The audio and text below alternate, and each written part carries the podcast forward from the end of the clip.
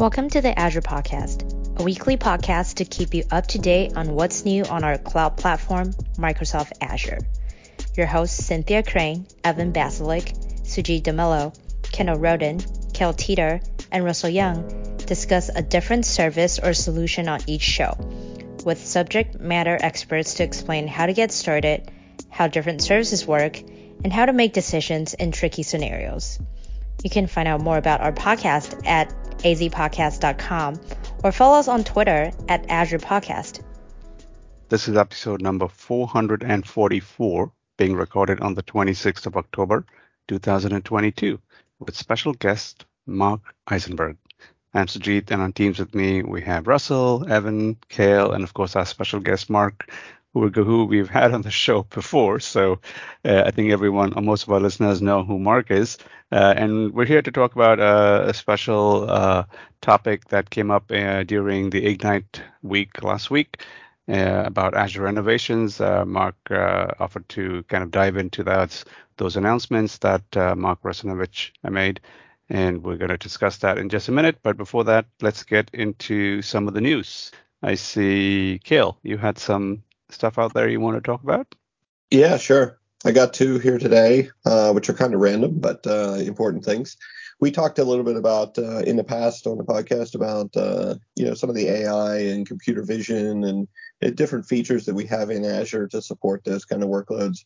There's a new image analysis uh, version 4.0 with a new API for OCR for optical character recognition. So essentially this is uh, be able to support this is kind of crazy but it can actually support 164 different languages now including like arabic and hindi and uh, all kinds of different languages from uh, you know just pictures. These are basically you know it's a kind of an interesting blog post about how these are actually tested at scale uh, with our own products. Um, so if you look into the uh, kind of m365 line of products like like powerpoint and word and outlook and things like this uh, a lot of you know the backend that's being used there uh, is, using some of these features as well. Um, so it kind of details and walks through you know what's going on there. Um, this is primarily around the computer vision, as I mentioned before, the the OCR piece, uh, and it also mentions our responsible AI and how we're kind of adhering to the policies we have there for that, which is pretty cool. Um, the second one kind of also goes along with AI, uh, but and machine learning and this one's around the Azure, um, you know, GPT-3 stuff that we've been working on, along with a partnership with uh, NVIDIA. Um, they have some new uh, framework called Megatron, uh, NeMo, uh, which is in beta right now.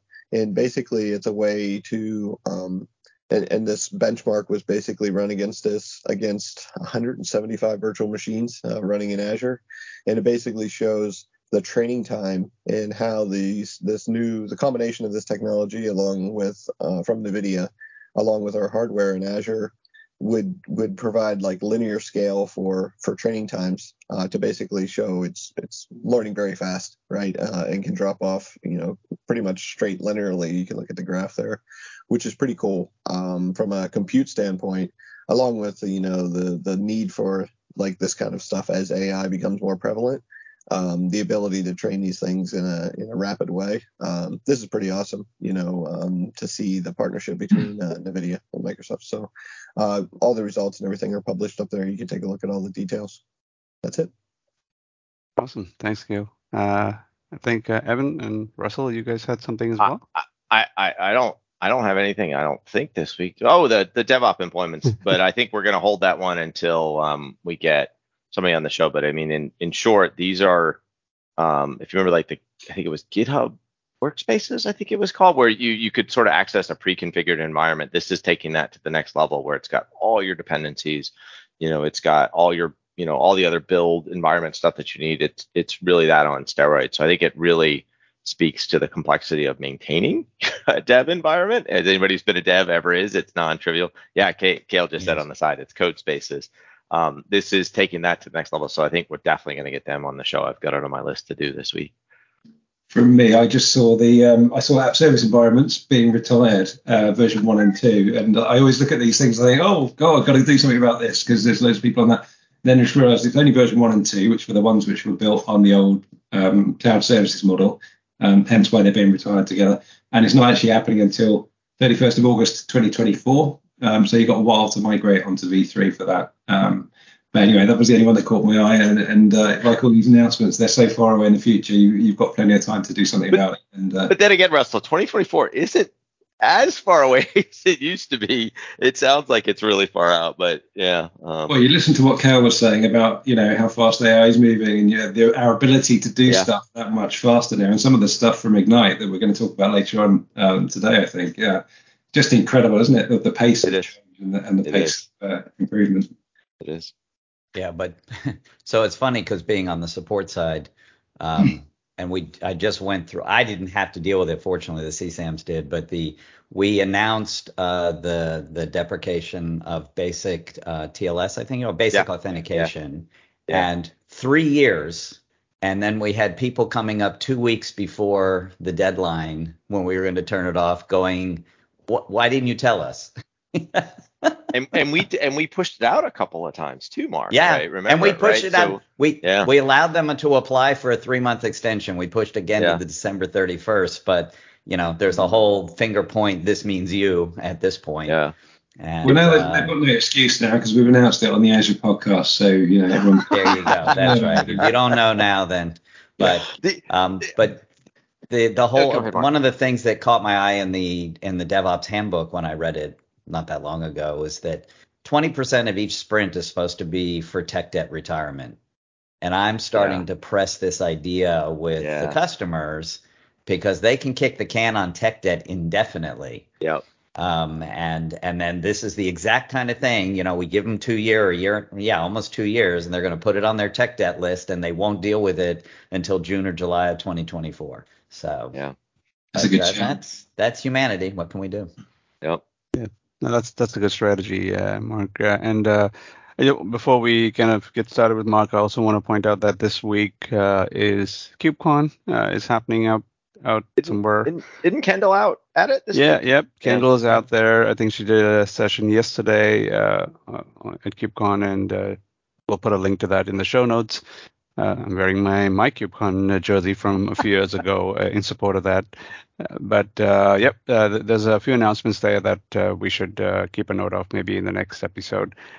For now, let's turn the mic over to Mark, who I think our listeners know from before, but Mark, I believe you may have changed roles recently, and uh, maybe another intro is in order here. So go ahead.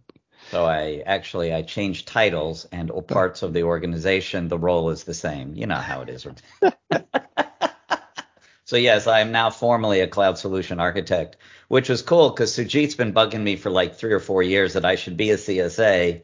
And I was like, eh, I don't want to be that technical. So then they wind up giving me the title anyway. So so now I'm a CSA. Um, and yeah, I've been with Azure for those who don't know. I've been I was one of the first four Azure sellers in the country. There were only 17 of us that that year. That was the fall of 2009 when we launched Azure. So I've been at this for a long time. Um, I will say that with a lot of what I'm seeing customer facing right now, that the the things that we knew needed to be done back then, those of us who were in the cloud know. Um, the customers are finally catching up with. You know, going into the cloud to save money alone is and and not changing up your architecture, not modernizing your architecture is really a kind of a non-starter. So costs are getting out of control. We've got one wave now of we're getting people onto reserved instances to try to cut some costs, but that that's a one-stop move. There's only so far we can cut those prices. And so now the modernization work I think is going to start. Um, and then there's the fun stuff of just getting the application tier rebuilt. Uh, and that's why, how's this for a segue? That's why this session that Mark Russinovich did on Azure Innovation really caught my eye because there is a disconnect between what we're doing with Azure, the innovation we're doing with Azure, and how we talk to enterprise customers about it. Um, we tend to talk about Azure with customers in their language, which is sad to say, mostly yesterday's language. Um, and if you're in support, which I guess um, some most of us have touched support at one time or another, um, you see the really negative outcomes from doing things in Azure in a traditional way. It's just not good. And um, so Um, so the things that he was talking about, and and he did you Sujit, did you get a chance to watch the session? Yes, indeed. Yeah.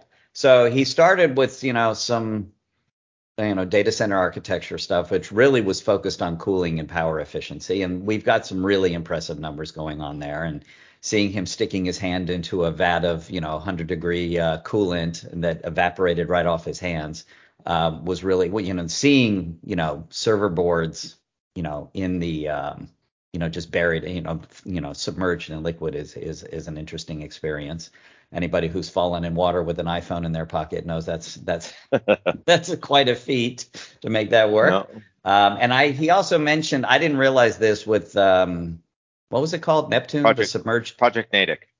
Had them right? the yeah, we had them on the show. that a while apparently ago. they were testing what pure nitrogen environments Yes. there for cooling. Uh, so seeing how we've taken that experiment and are starting to operationalize it in real data centers is pretty cool. Um, the the the um, confidential computing stuff, because I've always wondered, you know, it's why we encrypt at rest, we encrypt on the wire, but once it gets into the CPU, it's you know, if you get code in there that hijacks it, there's nothing to stop, you know, you know, getting access to that. Yes. I, I thought I actually thought the company you're, you're calling on the confidential computing. By the way, call uh, uh, uh, shout out to you, Mark, because I think um, you're on your fourth time with us, which puts you at the you know at the top end. Um, you know, there's a couple folks that are tied with you, but you know, just putting it out there. You got to find a fifth. I'm pretty- you're good. I'm pretty oh, sure fifth. I'm sorry, my bad. My, my bad. Maybe I- so. Maybe you are there. Um, but again, really appreciate you coming on over time. Um, the confidential computing piece, the piece that I didn't think about until um, Mark mentioned it during the Ignite session was the thinking this is really going to be the the norm, right? Confidential Yes. computing is Yep. not it's not niche, it's not specialty, it's not something that you know for a subclass of customers. This is really, which I that sort of was my thinking personally, you know, to the point where we think this is ultimately just going to be the way everything is is done. Yes. I like the way that he paraphrased that. Like, you know, back in the day, TLS was something special. Yeah. And now everyone uses TLS. Like, you know, Mm-hmm. nobody does not use TLS. And it's going to be the same for uh, for confidential compute in the future. Everything will be confidential compute. There's no reason why you wouldn't use it. But it's more of the hard sell, right? For us, we need to be. There's this a phrase. Um, if you guys know Jim Priestley, he taught me um, strong opinions loosely held. Yeah. Right. And so this is gonna. So, and that's what struck me about this session is that we get beat on a lot, all the way to the product groups, about how we're not doing what the customers need us to do. But we are doing really, really cool, innovative things we just from the beginning of Azure, like I said, I was there from the beginning. And the first time I'm, I probably have told this before. The first time I saw DPE present, that was our evangelism team at the time, present about Azure was 20 minutes in front of the CIO for the account I was on. And he talked for 20 minutes, and I, in my head, I went, "So, who cares?" And the, you know, and then it was like eight or nine months later, I got the opportunity to interview for this role, and I started reading Dave Chappell's white papers and all that kind of stuff, and I got it. Um, and we're still struggling there with the the greatness that is cloud computing, the shift, the paradigm shift that it can represent, and how do we tell talk to the customers about that when we're all wrapped up in how they want to do things, and like I said, pretty much the way they want to do things is yesterday's way.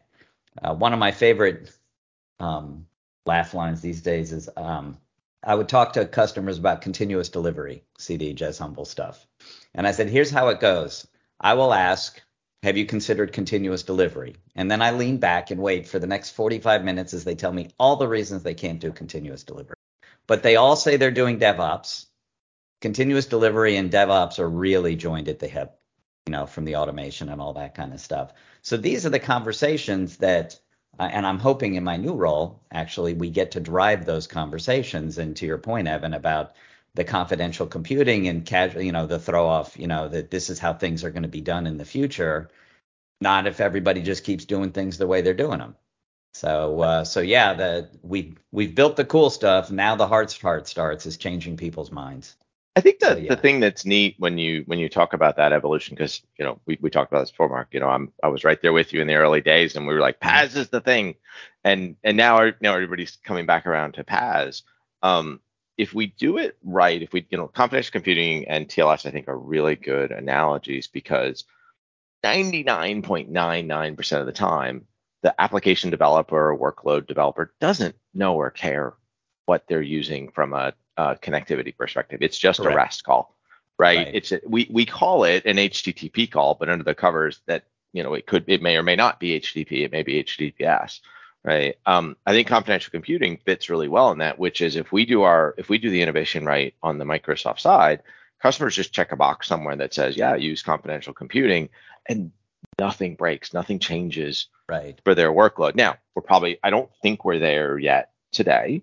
Um, but but I think that's the vision, and I think when you think about the innovation, that's really where the value is is making sure the innovation works well with what customers want to do. Because if you know when we were joking about the TLS stuff, if the if the um, if the effort they have to exert to do that change is sufficiently high, right? If you can't if you can't exceed the activation energy, you're it's not going to happen. Right? So we have to reduce the effort to get there while still Yeah. getting them to think about it. But they still right, and if I believe his demo there was combination of configuration and code. There was a code in. so Yeah, I that's where remember. it's different than TLS. You're right with TLS. We just flipped a switch. Dapr, you know, makes all that invisible, right? That kind of hmm. it's, it's all invisible. The service meshes make it invisible. So that one's pretty easy from an application tier perspective. But this one, the developers are going to have to change how they do it. At an even broader level, and and I've talked to a lot of people about this, and nobody's been able to say this isn't wrong. We've spent the last 30 years or so making the pipes secure, trying to, to make sure that nobody gets onto a wire to see things that they shouldn't see. The reality, number one, I've not been able to confirm any known man in the middle successful man in the middle attack. I can't find it. Um, two, if you do proper API security, do a service oriented architecture and do um, authentication and authorization checks, and we've made, to your point, Evan, with Azure AD and the like, we've made that pretty easy to get that far. It's not not really a problem, but the developers still need to do it. And I think with Dapr, we even pulled a bunch of it over into the Dapr sidecar to take care of all of that. But again, the developers need to come along. The architects need to come along. I and I put them both together because I think the architects need to mandate it and the developers need to implement it. Um, so that's why the confidential computing thing, um, I think, falls into a higher tier and would require more effort on our part to get the people to actually change how they do things. And, and, But- and I believe. but- yeah. No, I was going to say, I believe right now with the way the, I think it's the SGX uh, chipset that we use in Azure for confidential compute. Uh, you, there, there is a specific S- SDK that you have to embed in your code to kind of wall off, uh, you know, the confidential part of your code versus the non-confidential part. And uh, and that's what that you're right. So that's the kind of barrier to entry right now. Developers have to understand that SDK, make the changes, and test it, and all that stuff. Uh, but where they're going uh, very soon now is they're going to have these thing called confidential containers or confidential Kubernetes and confidential SQL. In which case, the, the developers don't have to do anything, right? Their same containers just all will be encapsulated in this enclave, uh, in in this secure enclave. And and what you were talking about earlier, the, some of the tooling uh, and whatnot is is more around the attestation, right? Uh, You know, how how does somebody from outside know that this uh, call that I'm making is to a secure enclave, and that that secure enclave is the one that I am expecting, right? Like like it's like you know, Mark secure enclave versus Evan secure enclave. I want to call Mine's it the right always secure better. enclave, Mine's right? always better. Ah, yeah, probably. You're more hands-on. Yeah, just to follow on with Sujit, I've been working, you know, with SGX for a long time, you know, as part of the blockchain work. Um, I think Satya even mentioned at Ignite the the managed CCF product, which is um, hinges on SGX and and confidential compute. So the I think the challenge there, like that's been, and maybe it's becoming reality now, like with the container piece with Kubernetes and things like that, is like we can provide this like minimum bar, like you can get Yeah. into like confidential compute with it. You're in there then, but like to really take advantage of it, the developers need to do something, right? Um, they need to like provide these like attestations back and things like that. And and maybe that bar will get lowered again as uh, innovation happens and things happen in the future, but there's still like you can get in and you can be like i think we want the mass to get in there and start using that because they do get some benefit from that but if you really want to like push it and, and do even more uh, then then it takes developer effort you know a bit Right. Yeah. Did you guys all know who Donald Knuth is? Remember him? Mm-mm. So he wrote the four volume algorithm set back in the 60s or 70s. He was like the it was before the Gang of Four. There was, and he had a phrase I think in one of the books, and it says software is hard. So we can get to what a friend of mine used to call irreducible complexity, but at some point it's still complex, and the developers got to get their stuff together and and participate in this. Um, so we can bring all the innovation in the world, you know, to the party, but if people do not change how they're doing things, and and I used to have this talk track that CIOs will say we want to be able to reuse our existing skills, but we want to be better, faster, and cheaper. It's like no, it's like that is logically inconsistent. So um, anyway, so yeah. Yeah, so and that that particular demo was particularly cool where he breaks the key, he breaks the hash, Hmm. and you get the error message. I mean, that was that was a really nice demo. I'm not a big fan of demos normally, but that one was really sweet. Yeah, yeah, it, it, it Um, brought the point home about the whole attestation thing.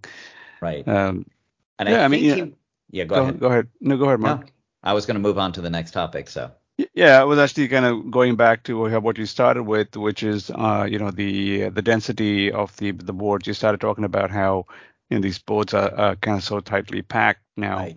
Uh, and what I was, uh, what I didn't realize is that, you know, we've been fiddling around with overclocking in our home PCs forever, and Mark himself does it, and now they're doing it on all the Azure right. uh, Yeah, that was kinda They're, they're, they're yeah. overclocking all of them. so it looks like overclocking is the way to go. Now that they have the liquid cooling and, and whatnot in there, uh, they can afford to to kind of get those, uh, I guess, those boards and CPUs a bit uh, warmer than they used to. But uh, you know, I particularly like the fact that they're uh, they're uh, using less uh, energy, right? In this, uh, like I think they call the PUE number or something, Yes. uh, which represents the amount of energy going in versus, I guess, the amount of uh, I guess compute coming out, and uh, that number is reducing uh, An dramatically. ideal now. is one, right? The target Yeah. is one, or is the target zero? it, it should I be one. one. Yeah, it should be It should one. What you get- what you put in is power what you- out. yeah. Right. Okay. Yeah. Yeah, yeah, yeah, and there are, I think almost like 1.02. I think is the lowest Yeah. theoretical With the liquid got with cooling, that- we're we're yeah, with the yeah. Natick thing. Yeah, So I think Russell. 1.02 was with the with the Natick experiment, wasn't it? Um, the thing that surprised me with all that, and I think the thing that really linked it all together, was that that fact that you know we, we're experimenting with liquid cooling because we can then do more density of where we're putting the boards, of the computer and all the rest of it. But I didn't I didn't realize we were building 50 to 100 new data centers every year, and that plan is still going on. And when you think about that, and then the need for the you know the efficiency of that compute to get better, and that leads to then um, more sustainability gains, which obviously is important to the planet and our, our Microsoft goal of um, of being net negative and all the rest of it. So it's all again they're all things that we're innovating and doing that aren't necessarily driven for a customer today demand. Things that customers want and they know they're there, but it's not something that you know other companies maybe are focusing on quite so much. Um, so I, I really like the, the fact those things are all linked together and that, that way that whole innovation is is is giving us gains in sustainability. Yeah, and there, I was reminded, I forgot there was another infrastructure topic, which was all the offload stuff. Oh, yeah. the FP, System on a chip stuff. You know, Yeah. and, Yeah. and the, the numbers, you know, and the doubling of the, the storage bandwidth and, and the network bandwidth. Um, and, you know, it's interesting. We are, I think we're still the largest software company in the world, and yet we're doing a lot of hardware work now. Very big in the hardware business. So, um, so that was very impressive. I'm waiting for the, for me, the, the nirvana on the FPGA stuff is the fact that you can actually the, at the application level reconfigure the hardware to optimize the hardware for the application. And uh, th- there's a lot of complexity in how you would actually make that work. Um, but that to me is like that's a very intriguing idea. I, I I thought they have SKUs in Azure that have FPGAs. They do. That's the the F series stuff. Right. Um, But I don't the- know what the- it all the takes to use stuff. it. Yeah, I would. so- that, It- it's actually funny um because because they do this so so um there's the, all the GPU based stuff right has an FPGA Mhm. component but a- if any if you're using accelerated networking it's offloaded to the FPGA. That's how we handle that. The FPGA Right. handles the flow mappings and stuff. So you're actually using it almost. But are all we the doing it? isn't Who writes that? Who who's programming? We do that. So we yeah we write that Right. code at the end of the day. It's, it's yeah, I think Mark's talking about application code running on the FPGAs, right? Uh, specifically, is that what you're or referring to? configuring the FPGAs to for the you know really customized offload. We're really good at the optimized side of it. Oh, I you know, see, we I we see. see a bottleneck, we figure out how to use the FPGA, and then of course the pattern's been over the years of the semiconductor industry that, that you do it in an FPGA and then eventually fold it into some other, you know, you know, full custom chip. Um, but the idea of, of at the application level, you can make it part of the architecture, custom hardware. That's very that's a very intriguing idea to me.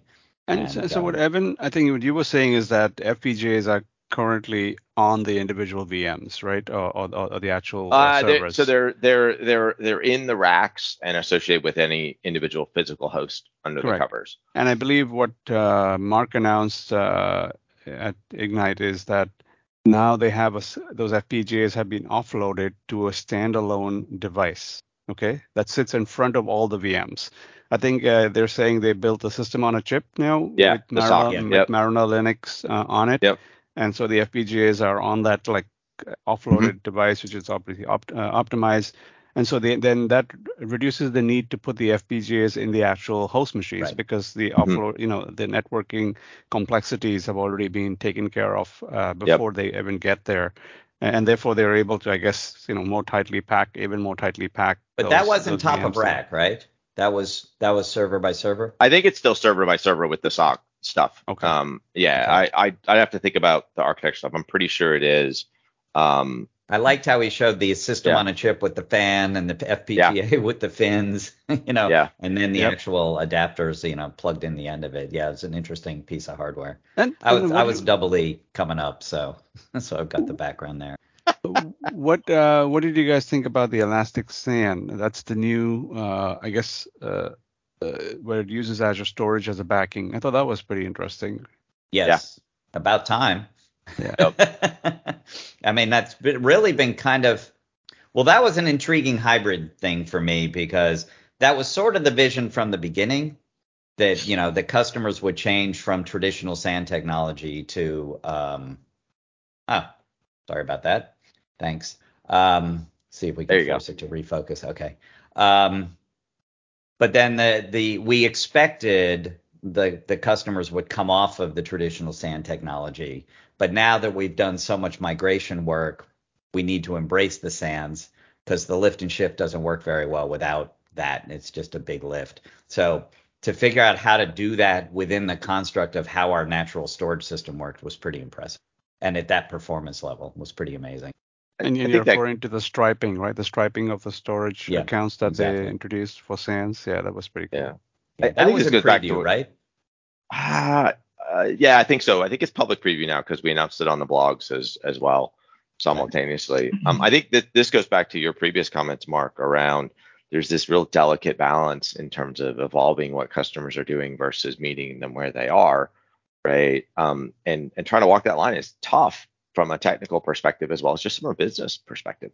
And so the, the Yeah. Elastic SAN will be interesting to see where the it goes. technical part i think is the easier part it's the it's the business right. or, and i think i said this when we were doing the build recap we use this phrase meet the customers where they are the customers are 10 paces behind us from a technology perspective so that's not good for them and it's not good for us this is a partnership you know our customers we convince them on the value of running their stuff in our data centers on our managed services it kind of I guess it's unstated that you kind of need to conform to how we do things. That's part of the give get. You give up some control, you get a lot of value.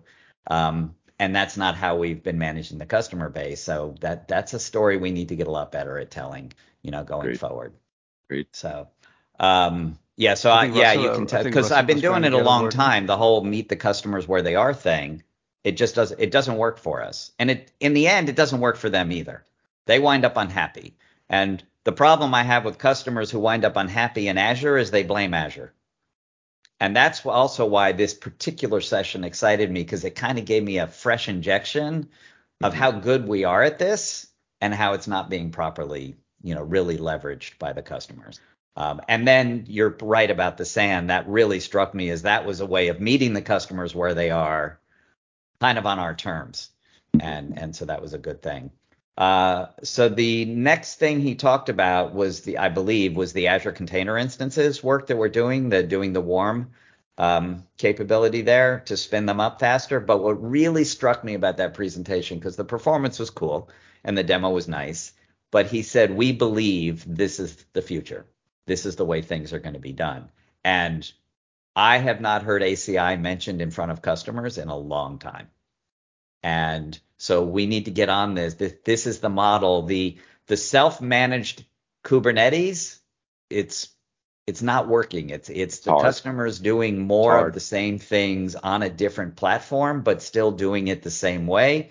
Reuse our existing skills. I've been involved in a couple of cases recently where we're trying to troubleshoot what's inside the container. The operations guys have no idea what's inside the container. And when you ask questions like, well, do we have logging to show X to see what's going on? No. Um, and so this is what I call the big shift left, um, where all of these decisions, all these conversations need to shift to the beginning of the process, your application architecture, your data architecture, your DevOps, your your observability. All of this stuff can be trivially built in while it's still on the whiteboard in the conference room. And I don't want to be sitting there in prod trying to help somebody and and this was a live cluster with a customer on it trying to help them debug and they don't have observability in it and then what do we do start guessing not my favorite way of troubleshooting things so so that was the thing about the ACI thing that that really that that we believe this is the future. Well if we believe that then we need to evangelize that and we need to start convincing people that's the way to go.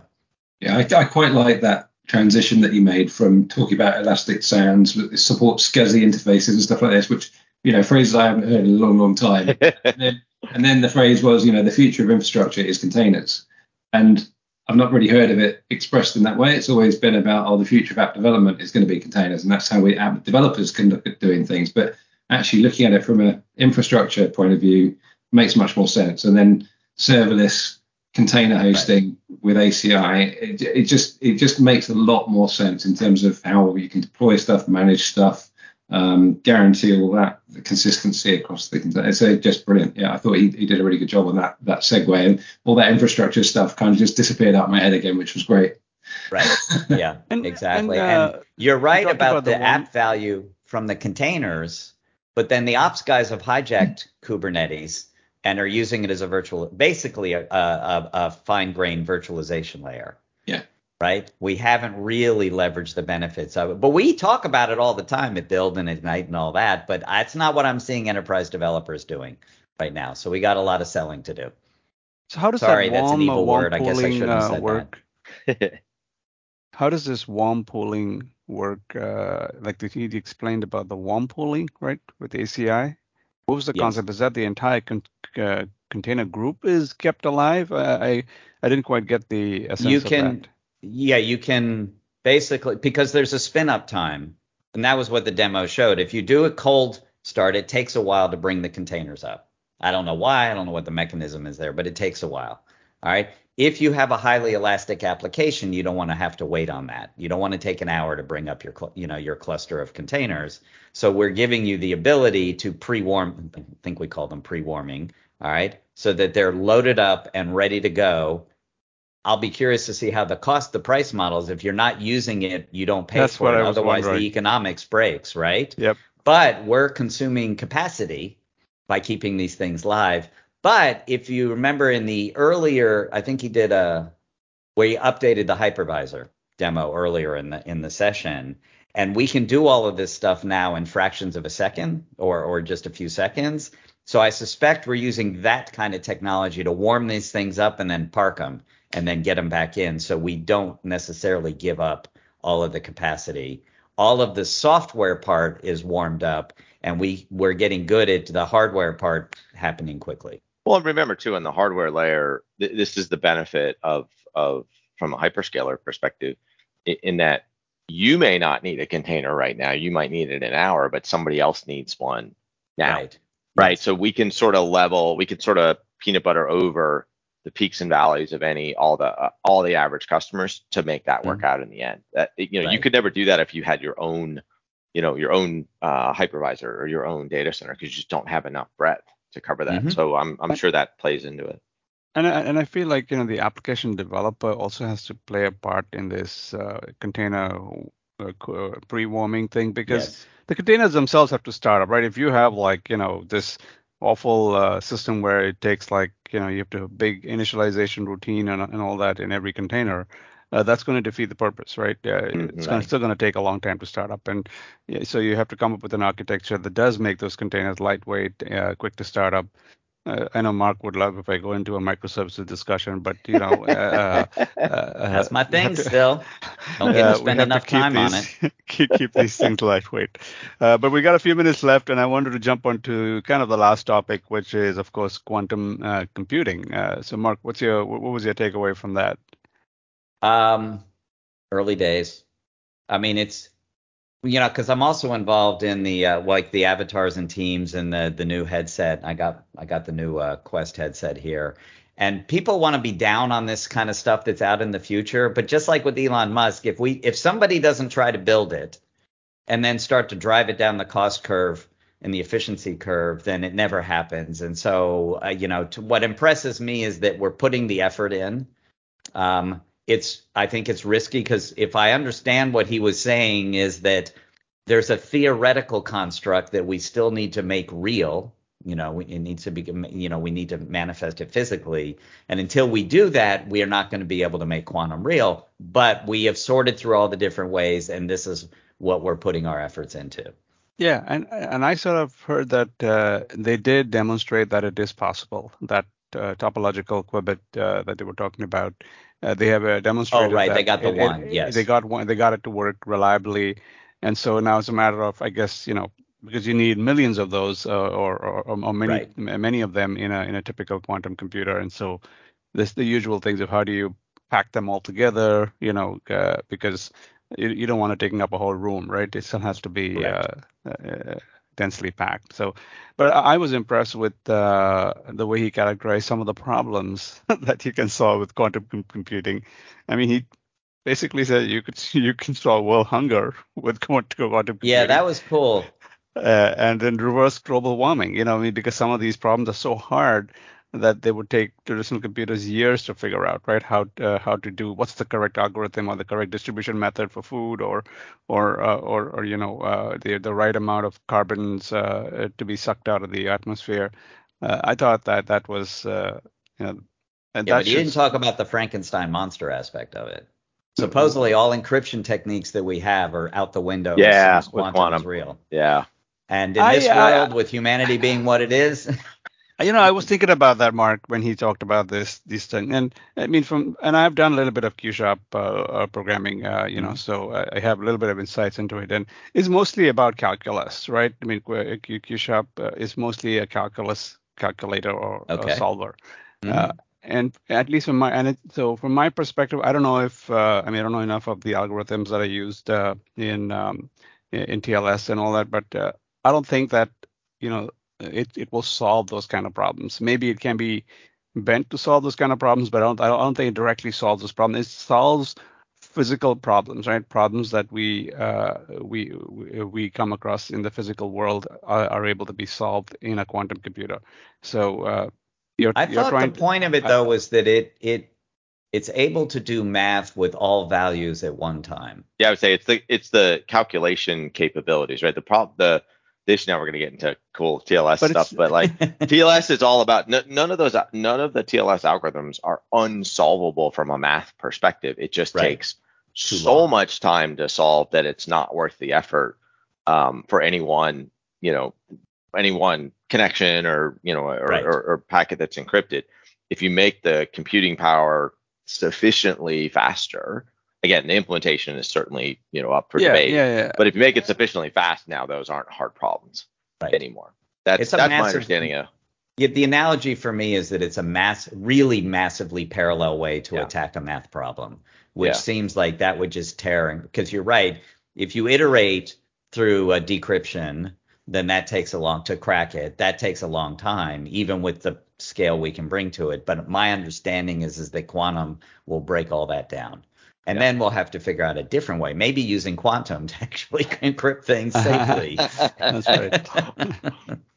yeah. Or we could learn to trust each other. Oh, right. Never mind. Yeah, we'll back to quantum there. Yeah, we'll go back there. right, Mark. Uh, any kind of last closing thoughts as we wind up here? No, like I said, it was just like for me, it was a shot in the arm of you know that how good we are at innovation. Um, and so I think with my new role, this CSA developer advocate role that I'm in, in addition to trying to change how people do traditional things, I want to start to, you know, get people enthusiastic about what's coming. Not selling the roadmap, that's a different conversation, but and then start to get people more in the mode of being able to change how they do things. Uh, again, from the develop uh, the DevOps handbook, I was fascinated because I think it was Etsy that was quoted as they have evolved their architecture five times in whatever the life of the company is. You won't find an enterprise that's that's pulled that off. Their normal way is they get pushed to the wall and then start over. Um, and so I think there's a lot of stuff, and the fact that we're, you know, that we have done all of this stuff and bringing our skills to it and our innovation is very exciting to me still. Great. Great. Awesome. Well, thanks well, for thank, thanks for coming back, Mark. Always good to see hey, you. Hey, my pleasure. Thank you. As always. Thanks, folks. Thank you for listening to the show. If you have any thoughts, questions, or just want to connect, find us on Twitter at Azure Podcast. Background music has been taken from ccmixter.org under the Creative Commons license. We hope you'll tune in again soon to keep learning with us.